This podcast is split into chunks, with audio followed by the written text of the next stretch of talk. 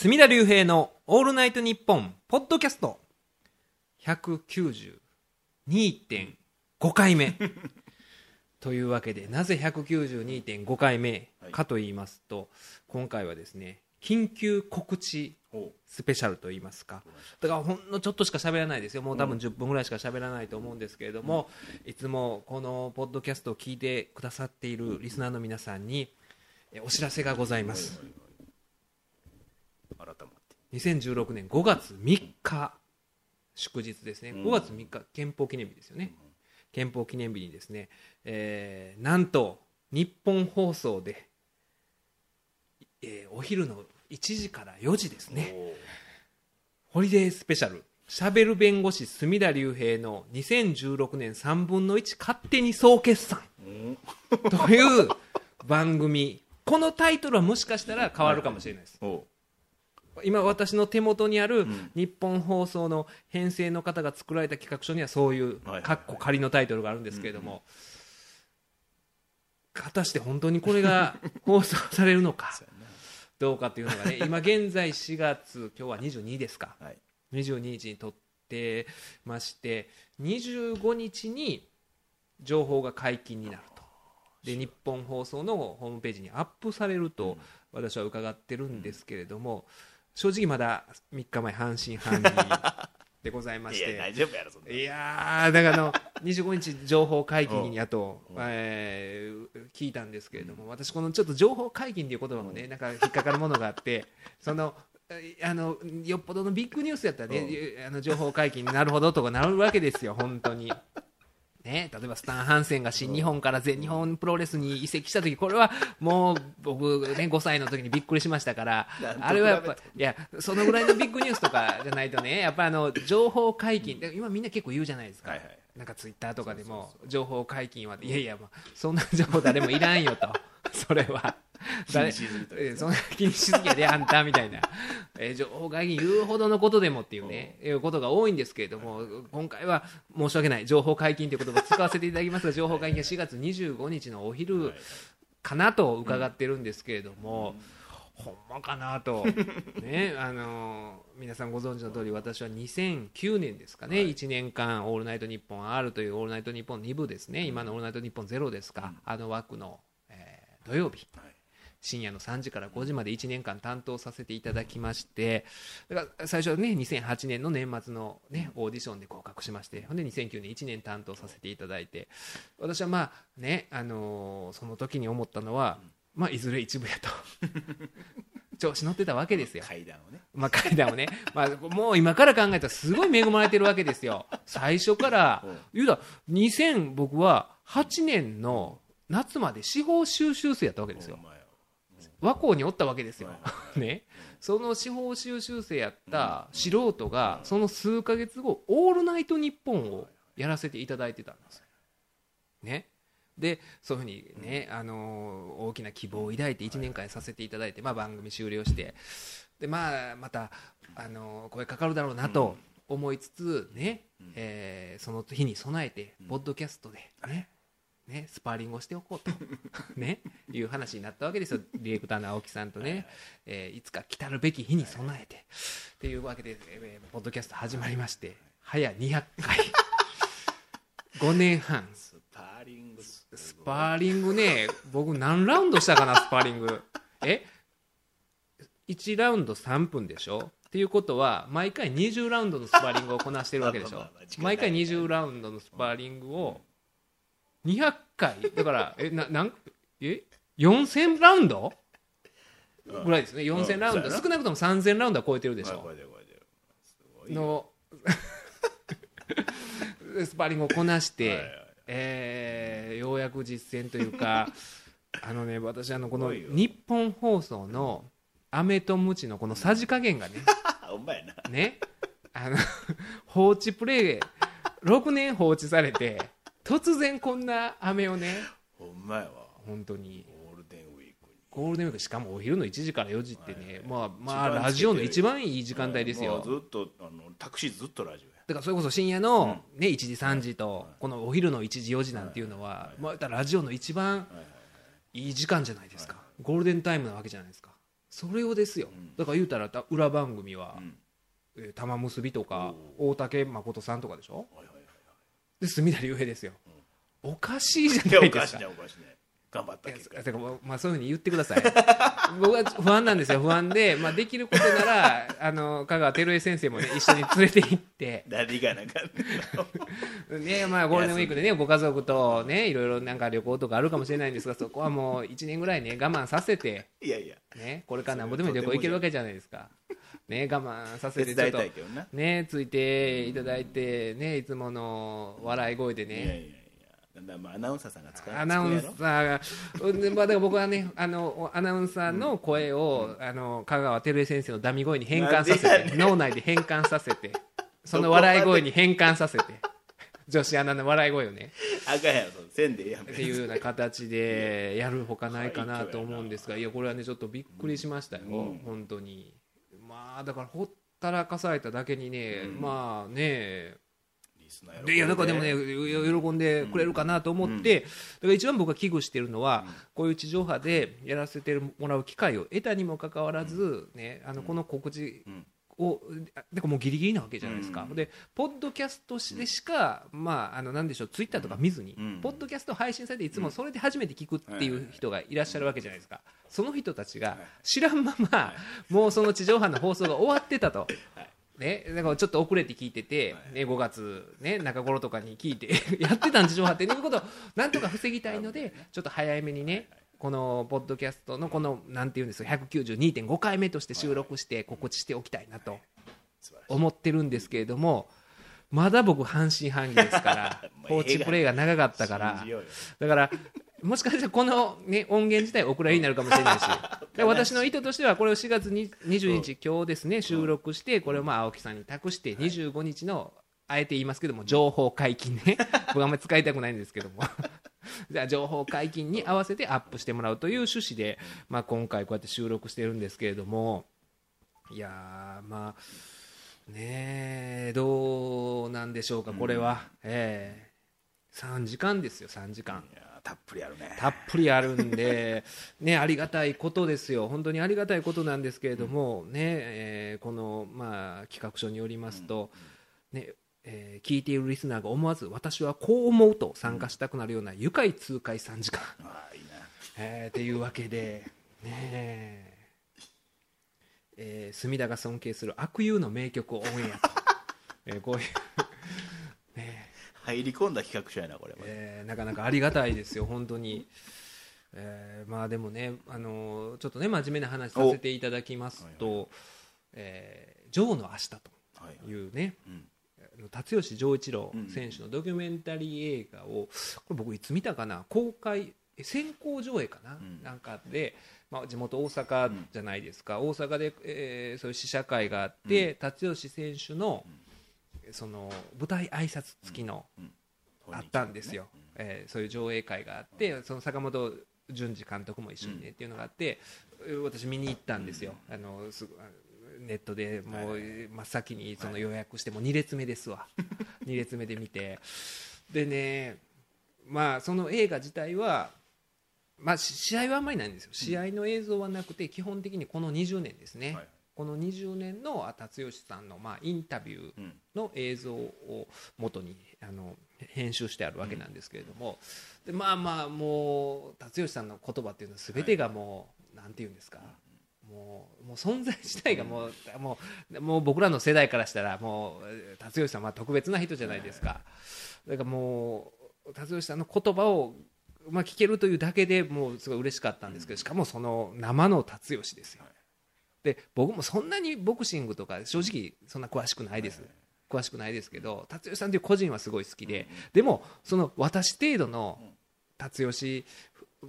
ファンなんていうのはもういっぱいいてるわけで、まあそれはもう熱狂的なね、はい。あのなんていうんですかウィンドブレーカージョーッと入った講演会の人とかですかねがほとんどなんですよ、もうその中に僕混じって僕の隣にいたのがすごかったです。よもう泣いてましたよ。達吉さんが出てきた時に。もう達吉コールしながら、でもうコスプレしてるわけですよ、あの襟足伸ばしてね。そこかあのいや伸ばしいやもう伸ばしたら達吉さんのうんあの髪型なんですけど、まあ、達吉さんというよりもあの天山秀吉なんですけれどもまあ、その天山風達義さんがもう「ジョー達義達義!」言ってもう絶叫してる中で僕はまあそこまでじゃないんですけど達義さんのこと尊敬してますから「うわ達義や!」って思いながらね、まあ、見てて。でもう一言一言がねもう金言というか素晴らしいんですけれども。でまああのあこそこでこんな言うのもあれなんですけど、そういうね僕、まあ、映画好きでよくそういう舞台挨拶付きのね上初回のね舞台挨拶とか見に行ったりするんですけど、ああいう時にねいつもねなんでしょうなぜか司会の女性っていうのがね、はいるんですよ。どどこのあのこんな言うとあれですけど、まあまあ、どどこの誰か僕は知らないかもしれないですけど いらっしゃるわけですよ。いらっしゃるわけいるじゃないですか。その劇場が用意してるんですけど、はいはい。でも辰吉丈一郎と、うん。ね、坂本淳二監督いたらもう2人でいいじゃないですか。十分やのに、あのね、女性がいらっしゃるわけですよ。でなんか胸を強調した服が着てらっしゃるんですけどいやもう僕らはもうそそんなんもう辰吉丈一郎ででいいんですよ。もうあなたの、はい。あなたのその、はいはい。なんか自分の自己実現の場にせんといてって、いやそんなことい。やまあそんなことないんですけどね、まあ、頑張ってらっしゃまある、その人はその人これはごめんなさいね。はい、非常に失礼なことを言ってるんですけども、まあ、めかし込んでばー出てきて、でまあ、うわー、達吉さんやって思いながらね、これ写真撮ってええんかなって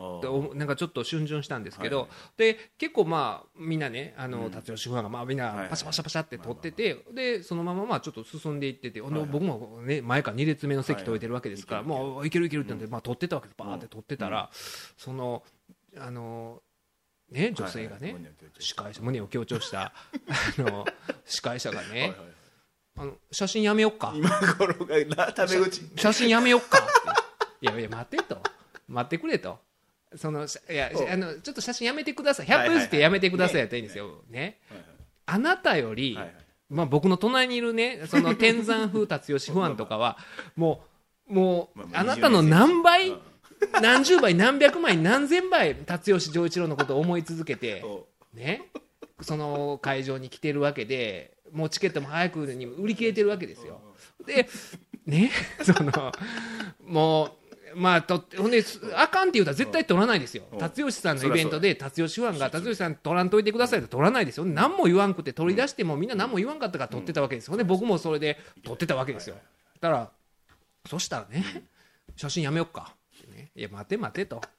ほんまに。待て。ななえお前お前待てよと。で私なったわけです、まあ、そんな話今したくないんです。よ、そそれもその時ね、あでもおるんですよ、ほんでその日ね、私、あのえー、キッズリターン。はい。たけしさんのね北野武監督のあの作品もすごい好きで、まあ、これも同じ日ですわ。同じ日に神戸にスポーツ映画祭っていうのをやってて何日間かやってまして、でキッズリターンを久しぶりにまあ映画館で見れる思って行ってしかもあの石橋亮さん。え出演してる石橋亮さんのまた舞台挨拶付きでこれは行かなあかんと。えーだからその女王からはいはい亮ですよ、その日は。まあまあまあ。女王から亮の日なんてもうもうさ幸せな日じゃないですか。そうやのにそのねその前には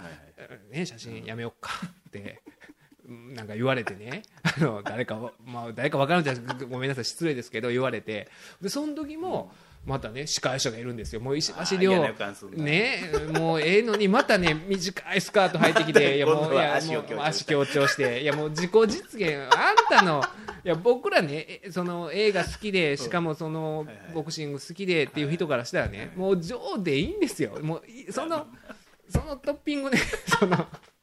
味が台無し。いや味がもう台無しなんですよ。その胸強調してる謎の司会者とか。あミのニスカートのミニスカート謎の司会者とか ほんで石橋亮さんとのトークでもそう石橋亮さんが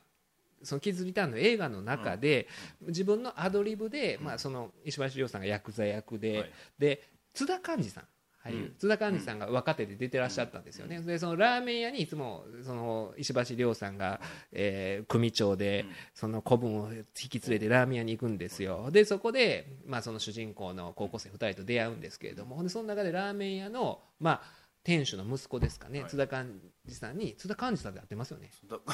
津田寛治さんですね。はい、ねほんであの人にその小遣いを、うん。ね、ちょっとこれ取っとけっていうのは、あれは実はアドリブなんですよっていう話を始めたんですよ、で実はその人はあの津田寛治さんは後でちょっと重要な役割を果たすんですよ。その映画の、まあ、重要というかあのそそれありきでまた新たな展開がその映画の中であるわけですよ、ね、ほんでいやあれ実はアドリブで僕は小遣い渡したんですよ、って言ってだからあそれがきっかけで映画の例えば、まあ、その津田寛治さんの役割とか、うん。あ変わっていってんやその辺聞いてほしいなって思ったら、そこを完全に流しちゃうんですよ。はいはい。そのあアドリブだったんですか、うん。で昨日どこ神戸に来られてどこあの観光されたんですか？とか。いやいや待てと。もうそのスカート短いのとかね。もう胸強調したりとかね。タメ口でね。写真やめよっかとかね。まあちゃう人まあちゃう人ですけど。というのがあってまあね。もう話戻しましょう。話戻して。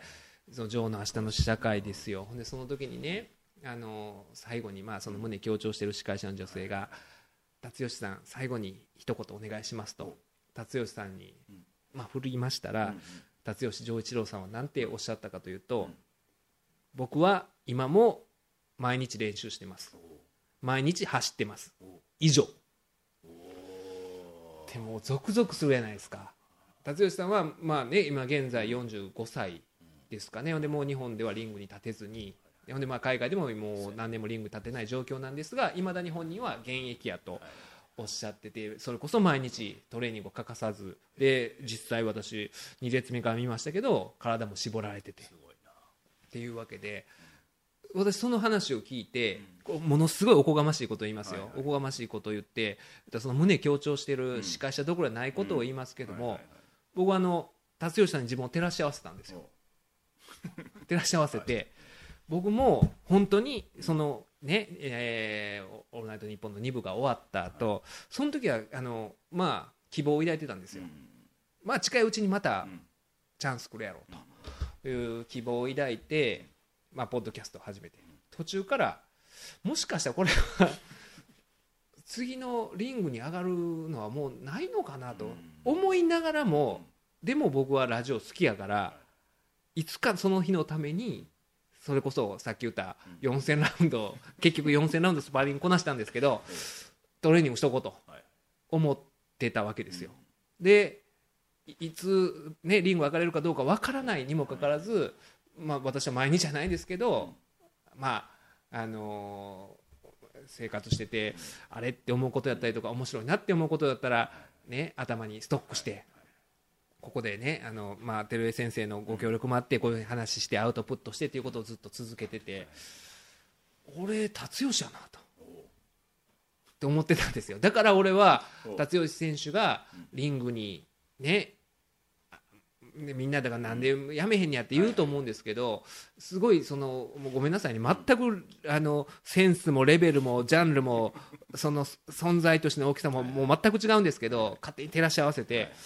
自分もねその日が来ないかもしれないけども僕もずっと喋り続けとこうと。俺は辰吉丈一郎やと思ったんですね。うん。強く。はい。思った時に写真やめよっか。ってそこやったんや。おいおい待ってくれよと。今すごいええ感じになってるのに写真やめよっか。ってねまあまあまあそれはさておきねっていうのがあってそしたらもう突如こういう話が舞い降りてきましてええあのまあリングに上がりますよ。と言ってますけどもまだちょっと半信半疑で。試合が流れるかもしれない。試合流れるかもしれないしこれもしかしたらあの、ね、去年のドラフトの時のヤクルトの真中監督のあのぬか喜びみたいなね今の阪神、高山選手、ね、実際金本監督が引いてたのに外れくじを引いたにもかかわらずあのガッツポーズをして神宮球場で、ね、あのプレーし慣れた神神宮球場で一緒にプレーしましょうみたいなことを。えー外れくじ引いたのに言うてた真中監督がね、いますしでもねあのなんか人間ってこういう本当にね、まあ、ありがたい機会与えられた時とかでもなかなかねまあ面白いもんというか、最初にねこのディレクターしてくださってる青木さんからちょっとそういう話がありますとい。う、まあ、連絡電話もらって、あほんまですか？ちょっとそれはありがたいことなんで、もしそうなったら頑張りますとはいう話をして、うん。で翌日ですよそれで。翌日に作家の畠山君、ね、この番組手伝ってくれてる畠山君から今度また LINE があってでちょっと今電話していいですかと。まあ当然多分その情報じゃないですかまあその前の日の話があってどっかで畠山君が聞きつけてっていうのは分かるんですけどでまあ畠山君が電話かかってきてでも分かってるんですよ自分としては。多分この番組の話を聞いてうん。僕に伝えようとしてくれてんねんなって分かってんのにどないしたん？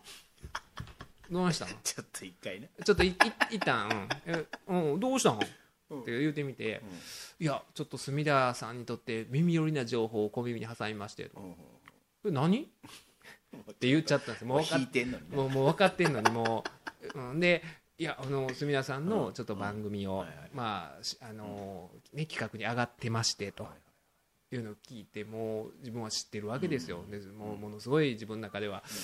うわすごいありがたいことだと思ってるのに、ああうんうん。昨日青木さんからもなんか聞いたわみたいなね。これ何なんですかね人間って。聞いた聞いた、あ青木さんも聞きあ聞いた聞いた、あそれ、うんうんうんうん。とか言って、あ知ってるよ みたいな、なんか平成を装ってるんですけど、多分それ、多分畠山君からしたら、隅田さん、かっこ悪いみたいなね、思われてるんちゃうかなと。なんか平成を装おうとして、おどないしたん？みたいな。人間の器がね人間の器がね、なんかそういうことをするんですよ。で、そうそう。あの今回ね、これですよ、こちら、うん今日は4月22日金曜日で4月22日発売の「まだお笑いラジオの時間」ですか、うんこちらの本でね、はいはいえーマッスル酒井うん。選手ですよ。はいはい。プロレスラーのマッスル酒井選手。あのあくまでこの紹介文によりますと覆面レスラースーパーササダンゴマシンとはあくまで別人と。今バラエティで大活躍のスーパーササダンゴマシン選手とあくまで別人のマッスル酒井選手がこの「まだお笑いラジオの時間」のね、コラムの中でなんとこの番組のことを取り上げてくださっていてしかもですよ、ね、このタイトル「うん。文化人枠最強の話って」お。ね。書いてくださってて、まあ、これねぜひ皆さん読んでいただきたいです。本当にまあ嬉しいというかあのそのねなんというか私がこう伝わったらいいなっていうのが本当に伝わってほしい人に伝わってるんやなとおいうね、うん、ことを確認できたと言いますか。うん、すごい嬉しい。もうこれもう今日何回も読んでますよ 正直。もう舐めるように。もう舐めるようにね、もう正直これね、あのもう暗唱してる感じで、僕タイミングがバッチリ合ってるなえーねこの番組、ね特番をやる前にこういうふうに書いてくださって、ほんまに、ちょっと写経しようかないうぐらいね、ほんま小さいでこに、れ。いやーもう素晴らしいこと書いてくださってて、もうありがたいなという話なんですけれども、だからこの時もね、笑いラジオの時間、こうやって書いてくださってて、すごい嬉しくて、うん。このね、お笑いラジオの時間、僕のことを、まあ、よく書いてくださってるこの文章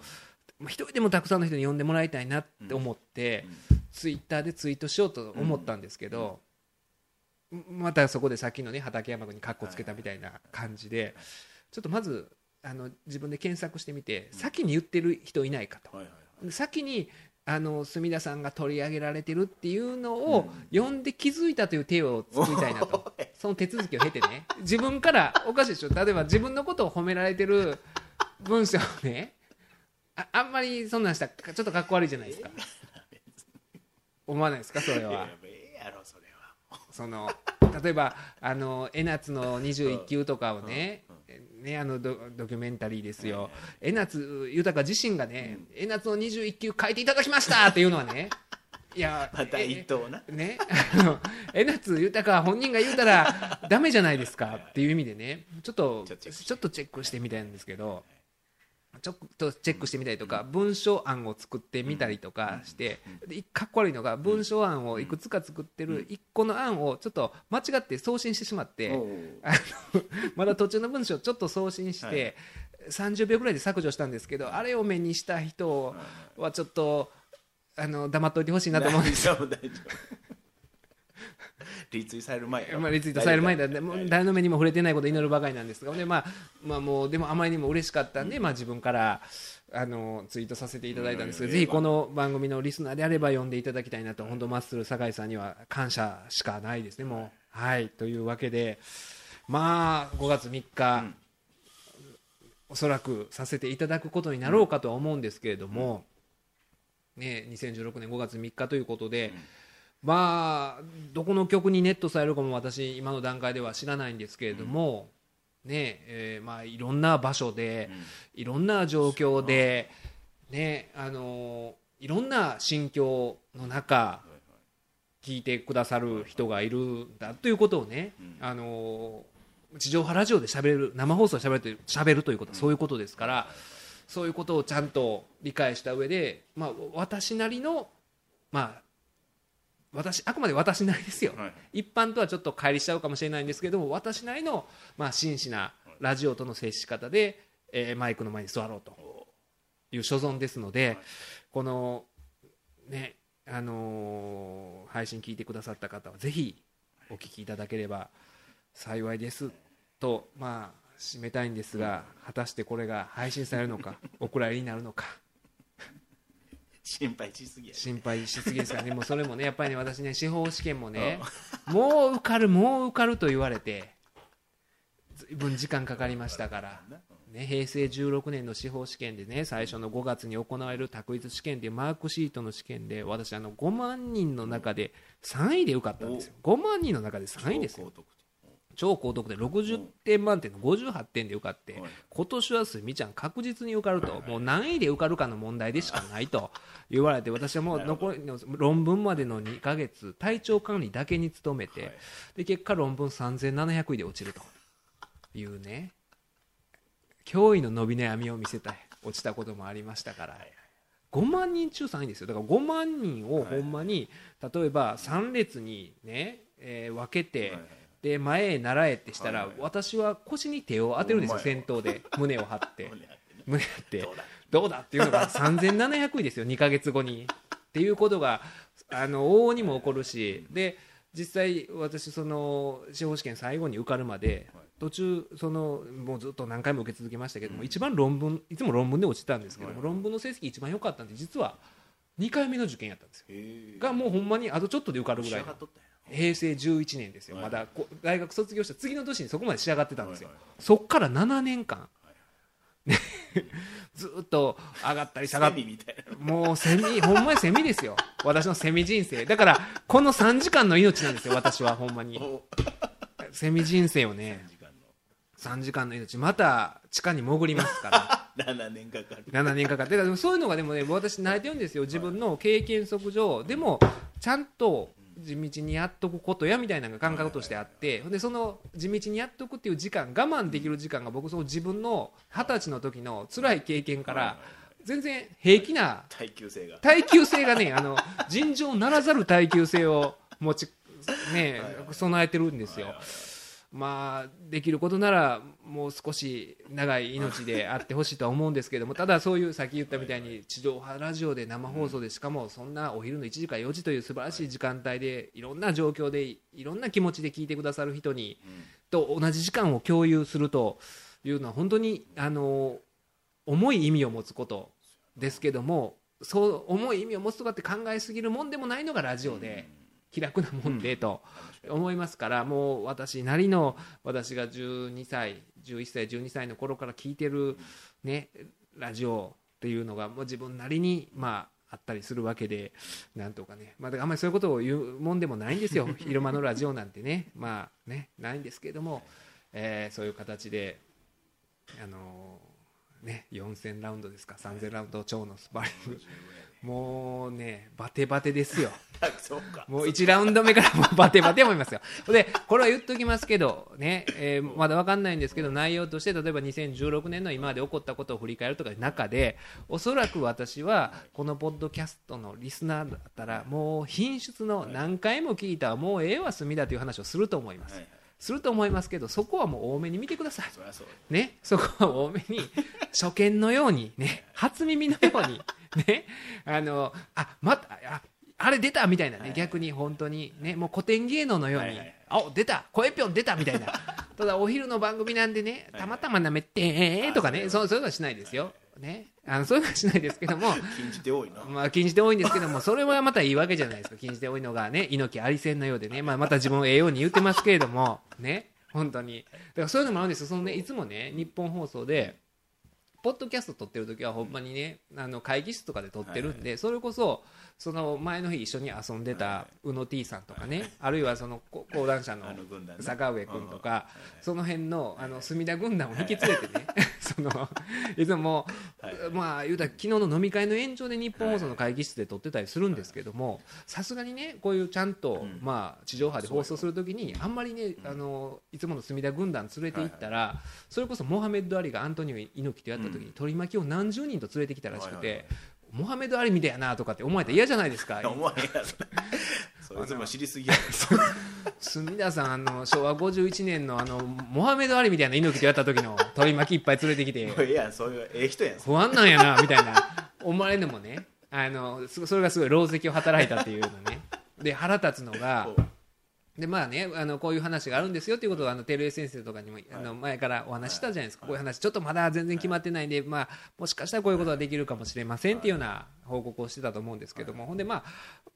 まあぼちぼちこれはほんまやなっていうことになった時に、そのポッドキャストのこととかを、ね新聞記事に取り上げてくれてた読売新聞の森重、ね、森重にももうあらかじめ言うといた方がいいかなと思って、えメールしたんですよ。すごい喜んでくれるかなって思って、森重さんあの実は5月3日、えー地上波で、はい。しかもお昼の1時から4時、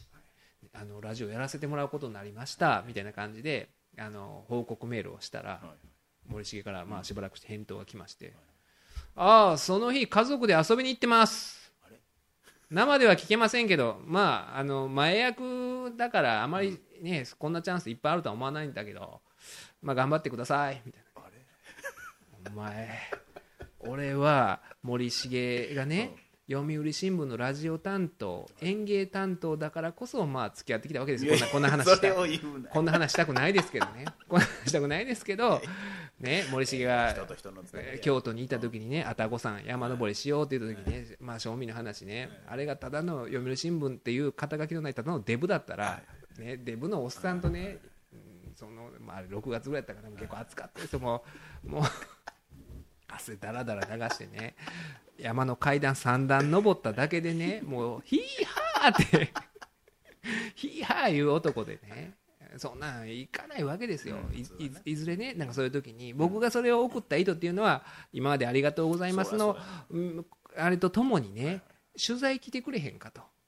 ね、いやいやいやらしい気持ちね。いやらしい気持ち。取材来てくれたらまだそれか、もう次につながってもうごめんなさいね。こんないやらしい気持ち持ったらダメですよ。こんなセミのくせにね。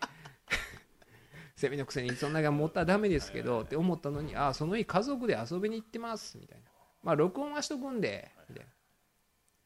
ちょっとねあいつはもうね。第一声がそれやったんや。そうです。おめでとうございますじゃなくて。その日。まあまあそのその日あって書いてましたね本当に冷たいもんですね。そのまあでもねあの本当に、えーなんとかねいつもこのポッドキャストを聞いてくださってる方はぜひね生で聞いてもらったらと。だからこのポッドキャストをちゃんと聞いてほしいですねこれはね。こ れなんか温めて聞く人おるやろあのあそうなんですよ。大事な時に聞こうとあのすぐ聞いてください。これ緊急なんで。だからあのなんかちゃんと順番に聞く人とかもいるじゃないですか、はいあの1回目から聞こうみたいな、い今から1回目から聞いたら間に合わないですから。もうね。本当に。新しいやつ聞いて。新しいやつからこれ聞いて5月3日。おそらくおそらく私あのねマイクの前に座っているかと思いますんで。素晴らしい。3時間。3時間というねあのーねまあえそうか普通にラジオで聞く人もいたらララジコで聞く人もいるし、ね、この前の192回目撮って以降ねあのいう震災もあったわけで、ねまあ、僕らにできる、ね、ぼ本当になんのかなと思ったら、ね、弁護士とかって結構前の東日本大震災の時も、まあ、しばらく時間を置いて、あのそういう被災地まあああいう東北って弁護士少ない地域ですから、大阪からもその法律相談で派遣されてとかってあったじゃないですか、どいろんな被災地とかに。で僕もねだからあの時岩手か、うん。あーどっか手挙げたんですけども、まだだからえー2011年だったんで僕だから3年ぐらいしか弁護士やってなくてだから経験者を優先的にやるんでっていうことで3年目だとちょっとっていう形でだったんでねもしそうなったらねそれこそ照江先生もそうですけど今回のあれもねそういう形でしかね我々できることってそうでほんで定型的な悩みとかねそれこそ前の震災の時だったら二重ローンが問題になってとかっていう話とかがあってそれでまたなんかね新しいガイドラインができてとかっていう経緯があったりとかもしたりとかしてまあそういう形で関与するかあるいはねまあ普通のねそういう職業と関係なしな形でねそういうまあ募金とかするかあるいは私はこういう活動をねあのさせてもらってるんでそういう形でまああのいつも普段のうん。あのお話をしてそれをも仮に欲してくださってるうん。今大変な、ねあの過酷な状況になっている人がかリスナーの中にいらっしゃったとして、うん。そういう人が、ねあのまあ、なかなか聞ける状況じゃないかと思うんですけど、もし聞いてくれて、ね、その普段通りのうん。私のその喋りを望んで聞いてくれて、でそれに答えれることができたらそれも一つのなんか私としてはすごい嬉しいことなんで、まああの別にねいろんなそれだけじゃなくていろんな方もいらっしゃるわけで、えーちょっとねまああのちょっと気負いすぎですなこれなちょっと今大きなったな今。これはこれはあの多分ね悪い方に出るパターンですね。クスッと笑ってもらったね。くすっとねまあだからうん。で結局放送なかったというのがね これが。これお蔵入り者つらいわ。これがね、うん、青木さんが一人でプップップって リスナと思実際ともう亡くなってお蔵入りしましたよって。なるのもあれですけども。まあそんな形ではい。何分喋ってますか？結構なもうねうん36分。しかあ36分これだけで告知緊急告知スペシャルということで。というわけで5月3日、えー皆様と同じ時間を共有できることを楽しみにしております。192.5回目緊急告知スペシャルでございました。どうもありがとうございました